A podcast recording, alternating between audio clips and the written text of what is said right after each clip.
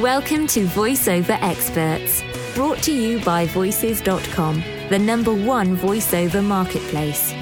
VoiceOver Experts brings you tips, pearls of wisdom, and techniques from top instructors, authors, and performers in the field of voiceover. Join us each week to discover tricks of the trade that will help you to develop your craft and prosper as a career voiceover talent. It's never been easier to learn, perform, and succeed from the privacy of your own home and at your own pace. This is truly an education you won't find anywhere else. Now for our special guest. Hello, my name's Alison Pittman, and welcome to the first of my occasional series of podcasts on various business aspects for voiceover talents and businesses. Firstly, I am assuming that you are in business and voiceover is more than just a hobby to you. It's important to get into the professional mindset as it will subconsciously influence your manner of communications and it will give you credibility both in your mind and, more importantly, in the minds of others. So you've set yourself up in business as a voiceover artist. Now what? The voiceover business is no different to any other online or offline business all need to be concerned and involved with marketing, sales, finance, administration, branding, websites, and so on and so on. Auditioning is a process that's really no different to a construction company, for example, tendering for a building project. The key for any business is closing the deal, making the sale, getting your voice chosen for that project. In all these situations, communication is critical and can mean the difference between getting cast or not. In the online world, how you communicate and the way you present yourself through these communications, especially through the medium of email, is really important. Firstly, speed of response. So a company has found your website, listened to your online demos, and likes what they hear. They send you an email requesting further information, maybe a quote or a request for your rate card. They hit send, and then what? Put yourself in their shoes. This may be the first time they have ever outsourced a project before. They've not met you in person before, all they know of you is your online presence. They want to know are you still in business? A clue to that maybe is whether they see that your website gets updated on a regular basis. Maybe you have a last updated date on your website to show visitors. They also need to know has their email got through to you? One possibility is to set up an auto response on your email program. Include a message thanking them for their interest and that you'll be in touch as soon as possible. That gives them the reassurance that the email has got through and to the right person. Once they know you actually exist and the email has arrived, they'll be waiting for your response.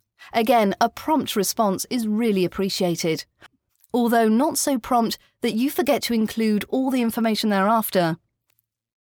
Make sure the manner of your response is professional, but also in keeping with your own branding.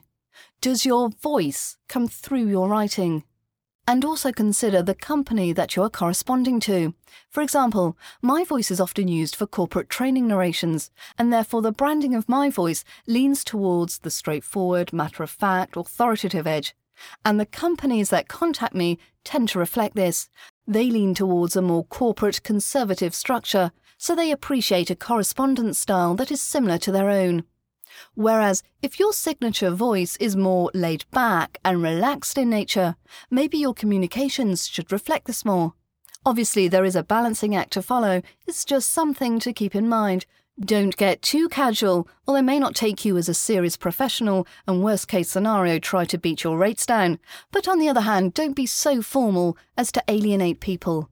Remember, People want to do business with people they like, and people they like are like them.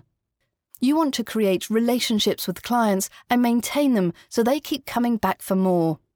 Whichever style you correspond, the key is to persuade this company that they want to work with you and your voice. They need to feel, and you need to make them feel, that they are in the best of hands, that they can trust you to deliver what they're after not just in terms of interpreting the copy, but the delivery of the audio file in the format they need, in the timescale you've promised, in the budget you've set. Again, if this is the first time they've worked with a voiceover artist, through your email communications, you need to hold their hand and walk them through the process so it's as painless as possible. Believe me, it is really appreciated by your clients. And hopefully, if you deliver all that you promise in a manner they relate to, they will not only use your voice again, but also recommend you to other business associates. Well, thank you for listening, and I do hope you found at least some of it interesting. If you'd like further information or to contact me, please visit my website at thephonevoice.com. Bye for now. Thank you for joining us.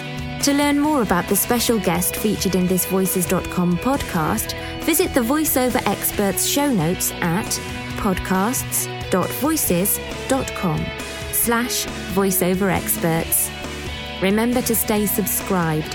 If you're a first time listener, you can subscribe for free to this podcast in the Apple iTunes podcast directory or by visiting podcasts.voices.com. To start your voiceover career online, go to voices.com and register for a voice talent membership today.